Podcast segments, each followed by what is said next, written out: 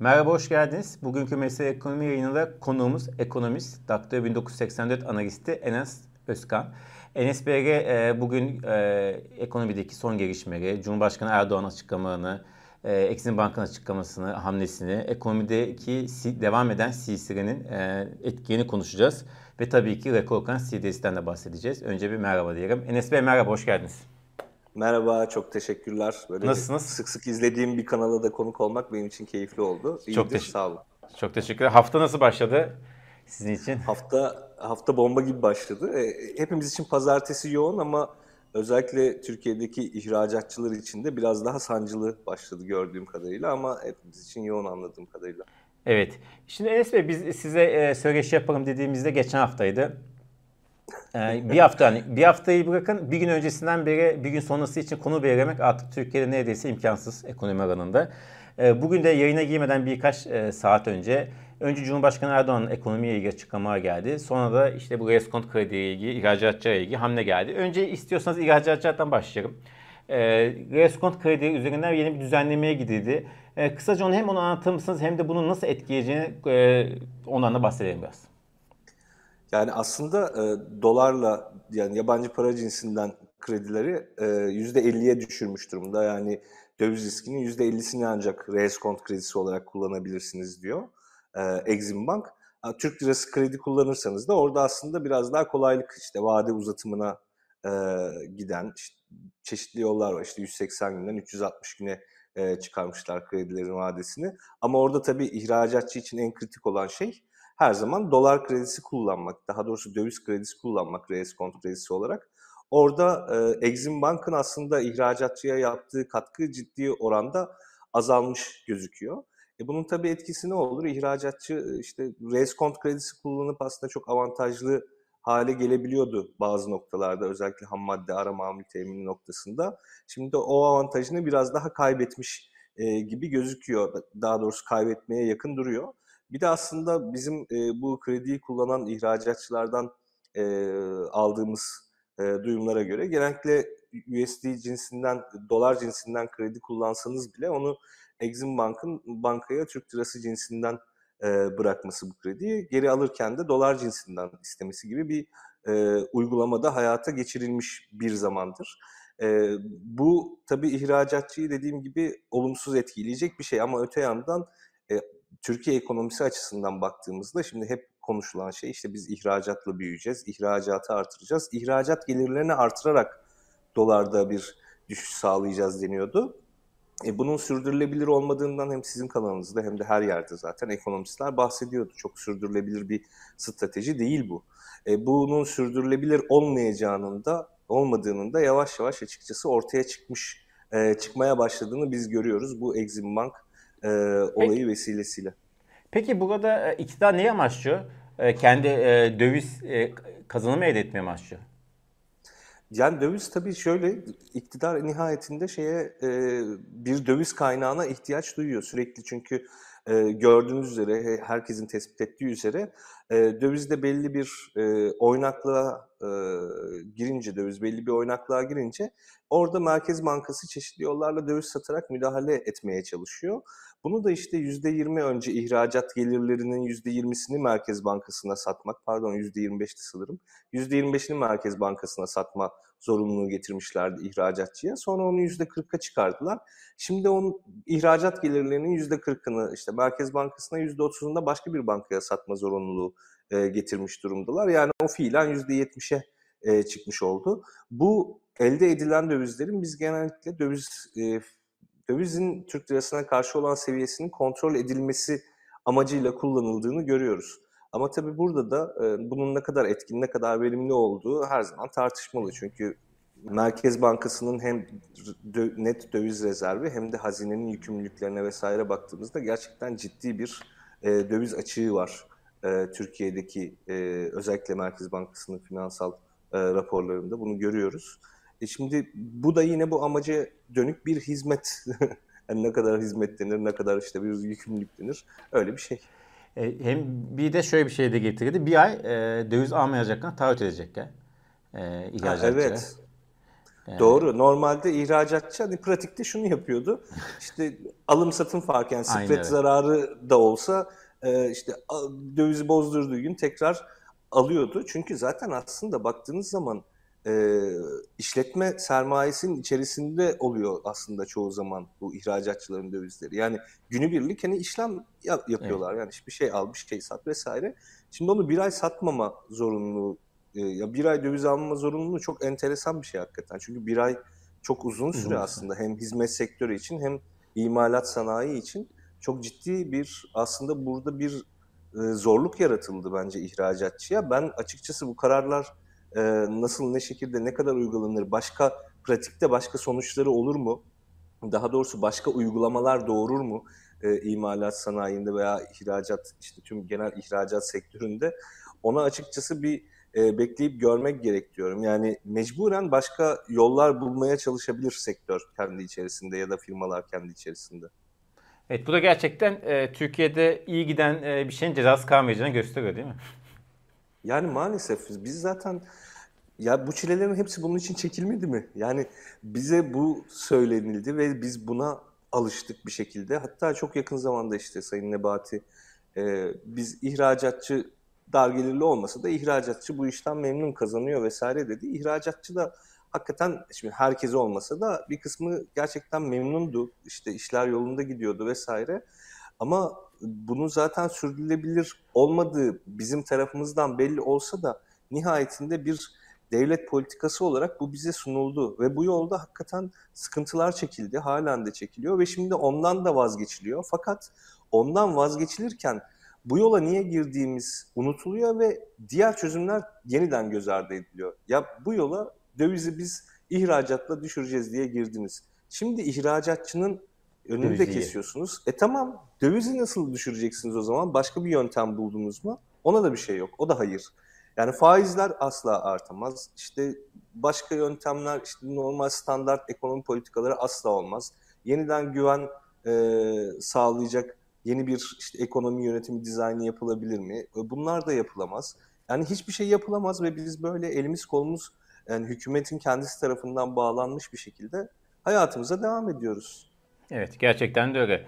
Peki Enes Bey, şimdi bunu tüm işte bu yapılan hamleler ve yapılmayan hamleler neticesinde döviz kuru ortalama günde %1 civarında yukarı gidiyor ki bugün de gitti. %0.86 bugün dolar TL yukarıda düne göre, dünkü kapanışa, cuma günkü kapanışa göre. CDS'ler zaten rekor kırdı. 2003, eğer kapanış da böyle olursa 2003 yılından bugüne en yüksek kapanışı gerçekleştiğimiz şey olacak. 840 seviyenden işlem görüyor CDS Türkiye'nin risk birimi. Bunlara baktığımızda CDS'teki artış, döviz kurlarındaki artış neyin habercisi bizim için? Aslında neyin habercisi? Yani buna biraz şöyle bakmak lazım. Tabii ki bir krizin habercisi ama biz böyle çok uzun zamandır uzun soluklu kendi yarattığımız ev yapımı bir krizin içerisinde yuvarlandığımız için hani buna kriz demek şey, bu artık kriz ötesi bir şey. Çünkü biz zaten fiilen neredeyse 2015'ten beri, yani ara ara düzelmeler olsa da, böyle çok nadir düzelmeler olsa da zaten bir krizin içerisindeyiz. Bu yeniden bir kur atağına doğru yol açabilecek hale geldi artık. Hani onun için buna kriz demekten vazgeçiyorum ben. Yani kriz zaten devam ediyor. Krizin içerisinde yeni bir kur atağı yaşamamıza vesile olacak bir hale geliyor. Zaten enflasyonun bu denli olduğu bir noktada sürekli dövizi böyle baskıladığınız yerde hem bir de zaten ihracatçıya zaten avantajını kaybettirmiş oluyorsunuz, fiyat avantajını. Üstüne bir de ihracatçıya böyle yüklenmek aslında bir yerde hükümet aslında şeyi ikrar ediyormuş gibi geliyor bana. Dövizi biz tutamayacağız. Hani sadece biraz daha sakin artmasına yol açacak bazı manevralar yapabilir miyiz? Bunun üzerine düşünüyorlarmış gibi geliyor bana. Çünkü dövizin adil fiyatı şu anki enflasyon, şu anki CDS, şu anki tüm verilere baktığımızda aslında Türk lirası karşısında böyle değil. Fakat bunu doğal haline, doğal akışına bırakmadan sürekli böyle baskılayarak yine gelmesi gereken veya gelecek olduğu seviyeye bu denli böyle süründürerek getirmek hiçbir fayda sağlamadı bize, ekonomimize. Bize hatta bu çok büyük bir güvenilirlik sorunu ve inanılmaz büyük bir Merkez Bankası eksi rezerviyle geldi yanında hediyesiyle. Yani bunu dediğim gibi bu iş bir kur atağına doğru gidiyor.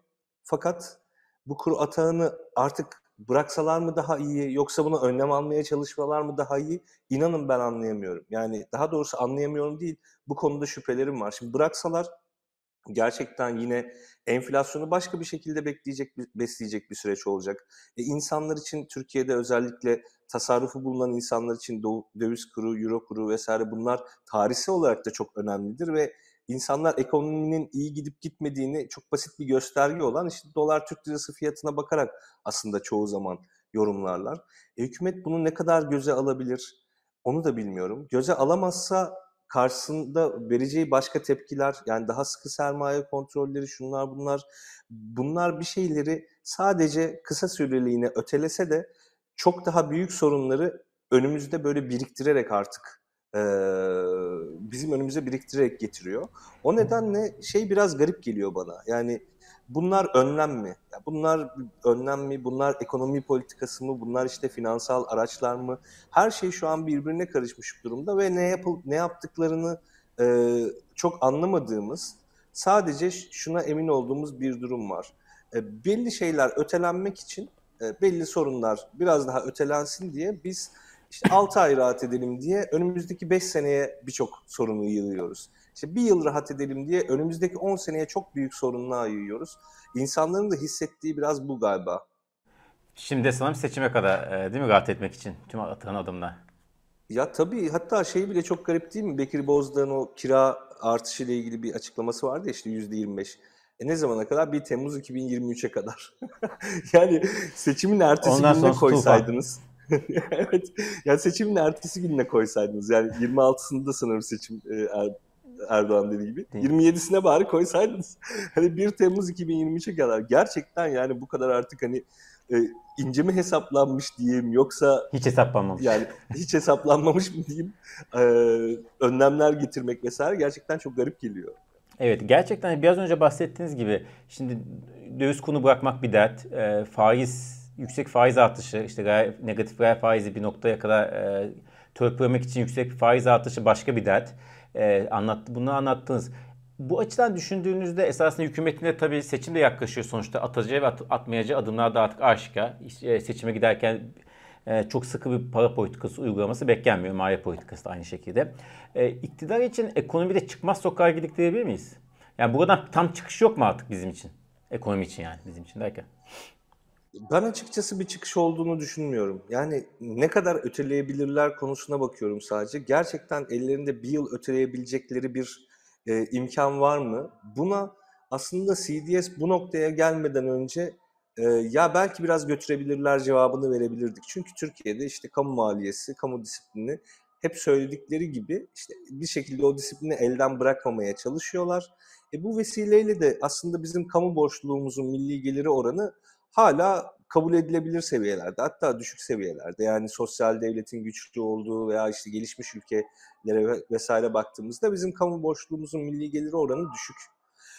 Oradan sürekli kaynak yaratarak işte çeşitli transfer harcamalarıyla, sosyal devlet belki uygulamalarıyla vesaire biraz daha böyle sürdürebilirler gibi düşünüyordum ama yani bir yandan bütçe açığı da tabii artıyor. İşte kamu maliyesi bozulmaya, çok hızlı bir şekilde bozulmaya başladı. Bu süreç devam ediyor. Cari açık her şeye rağmen, doların bu seviyesine rağmen, o kadar işte ihracatın ön plana çıkartılmasına rağmen düzelmiyor. Bu noktada ben açıkçası bu işin seçime kadar götürülüp götürülemeyeceği noktasında, daha doğrusu insanların canını yakmadan seçime kadar götürülüp götürülemeyeceği noktasında daha şüpheliyim artık. Eğer bizim risk primimiz bu kadar artmamış olsaydı, başka etkenler rol oynamıyor olsaydı, bir şekilde kamu maliyesine biraz daha yüklenerek bu işi bir yıl götürebilirler derdim. Evet, peki tam da bu noktada Cumhurbaşkanı Erdoğan'ın bugün yaptığı açıklama var ekonomiye ilgili. Birkaç tane başlık var, onu nasıl yorum atayım? Biraz önce esasında şimdi biraz bahsettiniz ama Cumhurbaşkanı Erdoğan sizin gibi düşünmüyor. Öyle söyleyeyim. Mesela Temmuz'da enflasyon farkları her kesimi rahatlatacağız dedi. Muhtemelen asgari ücretli olabilir, emekli memur maaşları, devletin belirleme yetkisi olan maaş zamları herhalde Temmuz'da gelecek değil mi? Bu peki gerçekten de bir rahatlatma, ferahlama ve enflasyonun altında ezilen kesimler için orta vadede en azından bir rahatlama getirecek miydi? Bir rahatlama getireceği aşikar. Yani bu hatırlıyorsanız işte sene başında asgari ücret zammı yapılırken de çok yüksek oranlı bir zam yapıldı. Ama o zaman da hep söylendi. Yani enflasyon bu seviyelerde devam edecekse bunun etkisi 2 ay sürecek. Hadi belki biraz 3 ay sürsün. Yani önemli olan insanların alım gücünü ne kadar koruyabileceği. Temmuz'da olacak şey de zaten bir zam değil. Yani enflasyon farkının işte maaşlara yansıtılması. Bu da nihayetinde kamu sadece kesimini ilgilendiren bir şey. Kamu görevlileri, işte işçiler, memurlar bunları ilgilendiren bir şey. Tüm ücretli kesimi de rahatlatacak bir şey olmayacak haliyle. Burada da zaten şöyle bir sıkıntı var. Siz zaten o enflasyondan dolayı yaşadığınız refah kaybını hali hazırda yaşamış oluyorsunuz. Yaşadınız ve bunu telafi edecek bir şeyler yapılıyor ama onun telafisi asla mümkün olmayan bir şekilde geçmiş dönem enflasyon hesabına göre yapılıyor. Hani gelecekte yaşayacağınız enflasyondan dolayı refah kaybı hesaplanarak size bir şey verilmiyor bu arada. Zaten o refah kaybını siz yaşamışsınız. Şimdi onu telafi edecek bir şeyler önünüze dönük, geleceğe dönük olarak veriliyor. Bu aslında zaten kendisi çarpık bir sistem ve yöntem. Öte yandan bir enflasyondan bahsediyorsak işte resmi rakamlar tabii ki işte hepimizin aslında koruması üzerine titremesi gereken bir kurum TÜİK. Resmi rakamları %73.5 fakat farklı hesaplamalara göre, farklı bağımsız işte araştırma gruplarına göre bu oran %120'lerin üzerine kadar çıkıyor. Ki insanların benim gördüğüm kadarıyla, benim de hissettiğim şey o. Baktığımız kadarıyla, kendi çapımızda da hesapladığımız kadarıyla hakikaten bu enflasyonun %100'ün altında olması neredeyse mümkün değil. Evet. Şimdi böyle bir durumda resmi enflasyona göre bir enflasyon farkı vereceksiniz. Onu da gelecekte ödemek üzere zaten veriyorsunuz. Geçmişte zaten biz enflasyon farkından göreceğimiz zararı gördük. Bir etkisi yok yani, etkin bir şey değil açıkçası. Yöntem değil bu. Evet. Peki yine enflasyondan bahsetmişken yine Cumhurbaşkanı Erdoğan Şubat-Mart ayı itibariyle geride bırakacağız demiş enflasyonu. Esasında bu önce bu yılın 2022'nin Nisan'ı Mayıs'ı denmişti. Sonra işte baz etkisi sebebiyle bu yılın sonu denmişti. Şimdi artık Erdoğan Şubat-Mart ayı itibariyle diyor. Bu gerçek olsa bile çok uzun bir zaman değil mi? Ki geride bırakıyoruzdan neyi kastettiği de biraz da yani 30 geride bırakmak mı? 40 geride bırakmak mı? Yani zirveden dönmek, geride bırakmak mı? O ayrı bir tartışma konusu zaten ama ayrıca yani bu en iyi ihtimalle bu gerçekleşse bir çok uzun bir zamandan bahsediyoruz değil mi? Neredeyse 9 ay bir süre. Kesinlikle. Yani düşünün Şubat ayında enflasyonun 0 olduğunu varsayalım. 0. Artık Şubat ayı itibariyle hiçbir şey zamlanmayacak. Yani önümüzdeki 1-2 senelik ya da seçime kadar giden süreç. Hani o gaz kurtarır sanırım Sayın Cumhurbaşkanı'nın. O süreçte 0 olduğunu düşünelim. Yani o zamana kadar yiyeceğiniz enflasyondan dolayı refah kaybını düşünebiliyor musunuz? Zaten enflasyonun %120 olduğu bir ülkede işte aşağı yukarı kaç ay var? 9 ay var. İşte neredeyse siz refahınızdan yine aşağı yukarı bir %80-90 civarında kaybetmiş olacaksınız. Bu artık neye göre telafi edilebilir, nasıl telafi edilebilir bilmiyorum. Özellikle şeyi de vurgulamak lazım her zaman. Yani enflasyon demek fiyatların artışı demek. Yani enflasyon düşünce fiyatlar düşmüyor. Fiyatların artış hızı düşüyor. Şimdi sürekli böyle bir enflasyon düşecek vesaire işte baz etkisinden medet umarak acaba 2023'ün ilk yılında tekrardan böyle enflasyon oranında bir düşüş yaşanırsa onun mu bekliyorlar diye düşünüyorum açıkçası. Hani nasıl 2021'in Aralık ayında enflasyon böyle birden %8-9'lardan yıllık pardon %14'lerden sanırım neredeyse 40'lara varan bir artış göstermişti. Sanırım böyle bir o baz etkisinden yararlanmak üzere yani 2022 aralığında baz etkisinden yararlanmak üzere 2021 Aralık enflasyonunu görece çok daha düzgün bir şekilde açıklamışlardı. Büyük ihtimal Sayın Erdoğan da o 2022 yılı Aralık ayını bekliyor. Yani enflasyon düştü diyebilmek için. Evet. Ama bu ya o kadar acı bir şey ki ya sonuçta bunlar rakamlar. Hani bizim yaptığımız çeşitli hesaplamalar.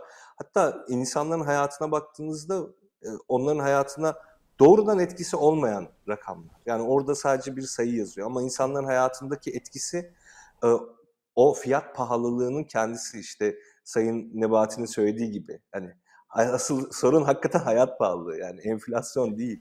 Onu düşük gösterseniz de bir şey ifade etmiyor insanlar için. Hani bu şey gibi biraz, bir ara Sayın Berat Albayrak bakanken 3 sene ard arda 3 yıllık kalkınma planı açıklamışlardı. Evet. Şimdi evet. O dönem orada şöyle bir şey vardı. Uzun vadeli hedeflerin hepsi inanılmaz yüksek. Yani 2053'te şöyle olacak, 2073'te böyle olacak, 2023'te o zaman görece uzun vadeydi. O zaman işte ilk 10 ekonomi lafı o zaman zikrediliyordu. Ama yakın vadeli hedeflerin hepsi daha gerçekçiydi o orta vadeli planlarda. Burada böyle bir etki görüyorum ben. Yani yarın için konuşuyorsak, ya durumumuz kötü ama düzelteceğiz. Ne zaman? İşte 9 ay sonra.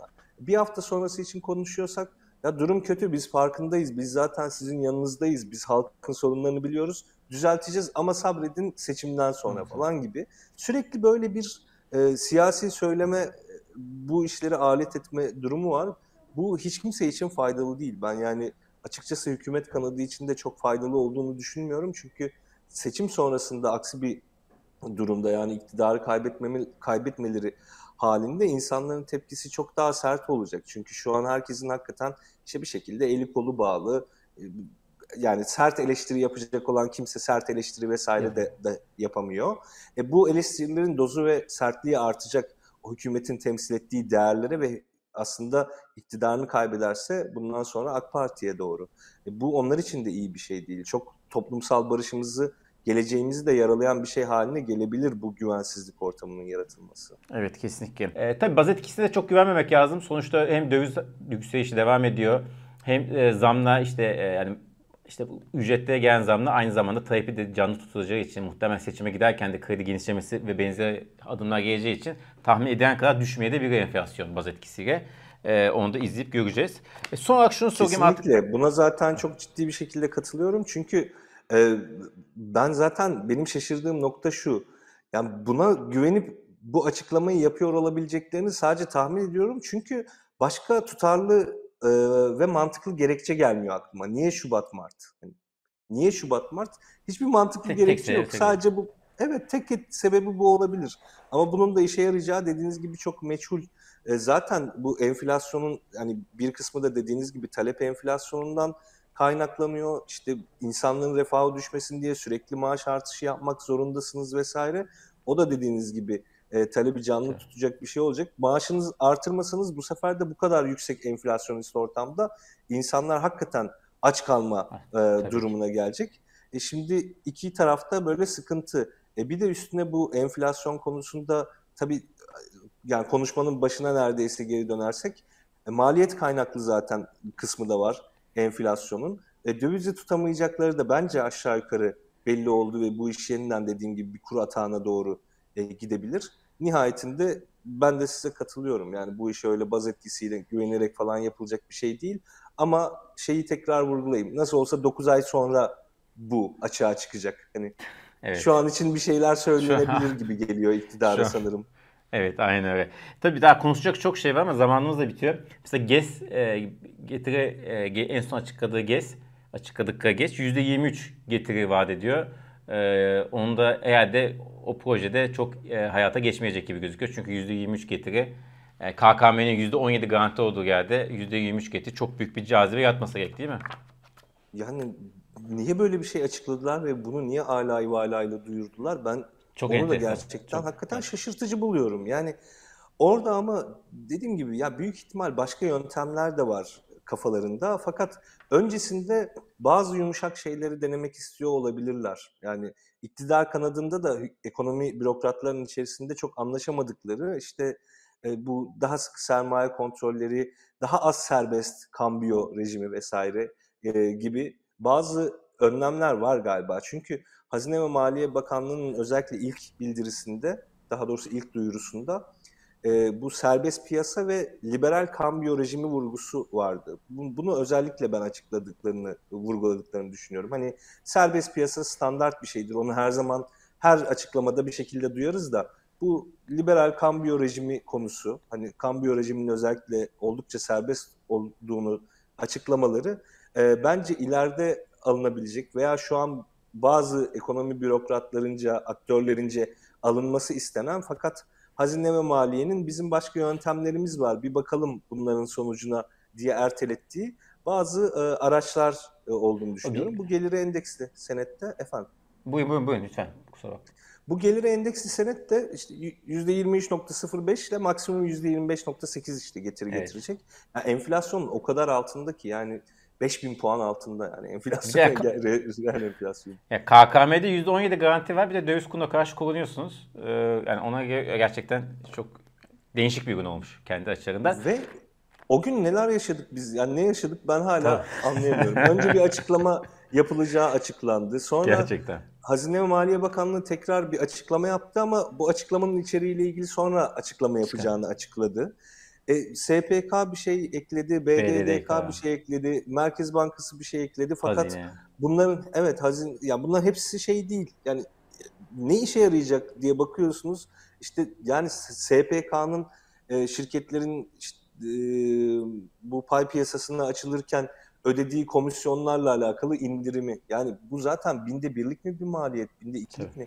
Aşağı yukarı öyle bir maliyet. Bunun ne etkisi olabilir ki? Bunu böyle gecenin bir yarısı, gece 3'te artık, yani gece 3'te falan açıklama yapılıyor. Yani inanamıyorum. Bakalım daha bir sene var Haziran'da olursa dediğiniz gibi. Bakın ekonomide herhalde çok daha değişik şeyler göreceğiz değil mi? Hiç görmediğimiz, hiç tecrübe etmediğimiz. Yani çok değişik şeyler yaşayacağız. Bence göreceğiz gibi duruyor. Çünkü bu erken seçim işi anladığım kadarıyla çok olmayacak gibi. Anladım. Yani iktidar kanadı aynı zamanda muhalefet kanadı da, yani sürekli muhalefet kanadı sıkıştırıyor erken seçim diye, ama ben şu an öyle erken seçim yapılabilecek bir ortam görmüyorum. Hani kimileri diyor ki işte daha da kötü gideceği için işler şu an baskın seçim yapılabilir diyorlar. Bunu açıkçası ben pek düşünmüyorum yapacaklarını.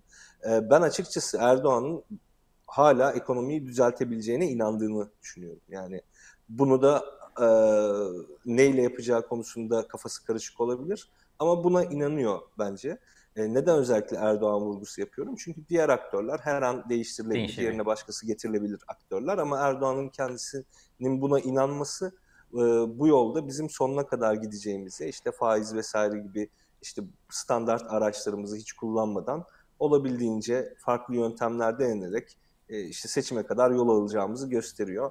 Umarım zaman bizi belli noktalarda en azından yanıltır. Çünkü yanılmayacağımızı düşündüğümüz çok kesin noktalar var ama belli noktalarda en azından yanıltır da çok daha kötü durumlara düşmeden bir şekilde atlatırız.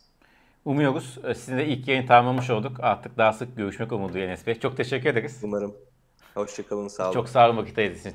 İyi haftalar şimdi. Görüşmek üzere.